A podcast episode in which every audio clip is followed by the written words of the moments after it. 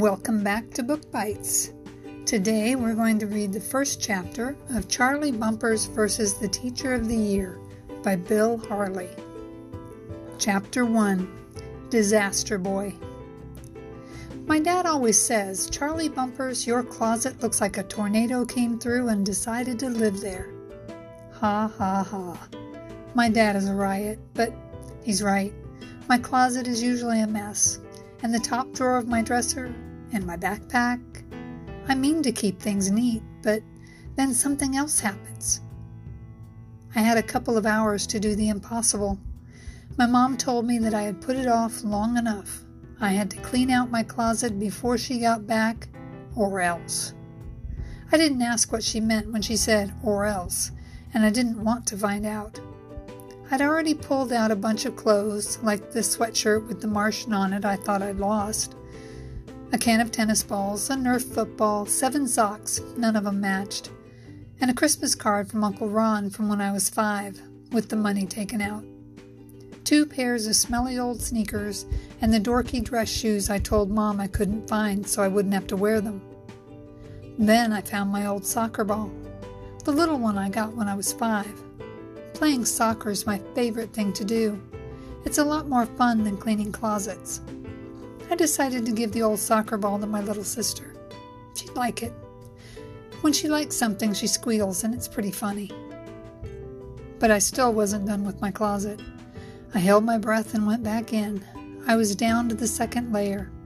I dragged out my second grade project on the solar system, now missing the planets Mercury and Neptune the ancient tennis racket my dad said I could have, a wiffle ball with a crack in the handle, my Dracula costume from last Halloween, a Tyrannosaurus stuffed, and a Triceratops plastic, a bunch of busted handheld games, three trophies from teams I'd been on, a broken kite, and.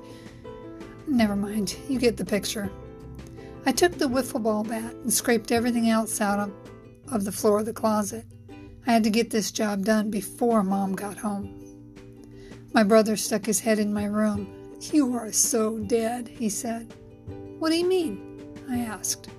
Your closet looks better, but now your room's a huge mess. Mom will freak out. I looked around. Everything that had been in my closet was now scattered all over the floor. Where am I going to put all this stuff? I moaned. That's your problem, Matt said and it's a big one. Then he pulled his head out of the doorway and disappeared down the hall. Thanks a lot. Couldn't you help me? You're way beyond help, he called back. Good luck, disaster boy. Matt is two years older than me. Two years older, two years smarter, he says. Matt will always be older than I am, but I have hopes that someday I'll be bigger than he is and pay him back by giving him the giant noogie he deserves. I had almost finished hanging up my pants and shirts when I heard Ginger's special bark that meant a car had just pulled into our driveway. Mom. Pretty soon she'd be coming up to inspect my closet. I panicked and started shoving stuff under my bed. It's me, Mabel, my little sister yelled up the stairs as if I wouldn't recognize her ear splitting voice. We're home, she squealed. Hey, I yelled back, you want my old soccer ball? Charlie, my mom called up the stairs. She sounded excited. Guess what? I found out who your teacher's going to be. What? I stopped stuffing sweatshirts behind my beanbag chair. I didn't care if things were a mess anymore. You know who my teacher is? You have Mrs. Burke, she shouted. Isn't that great? Last year she was Teacher of the Year.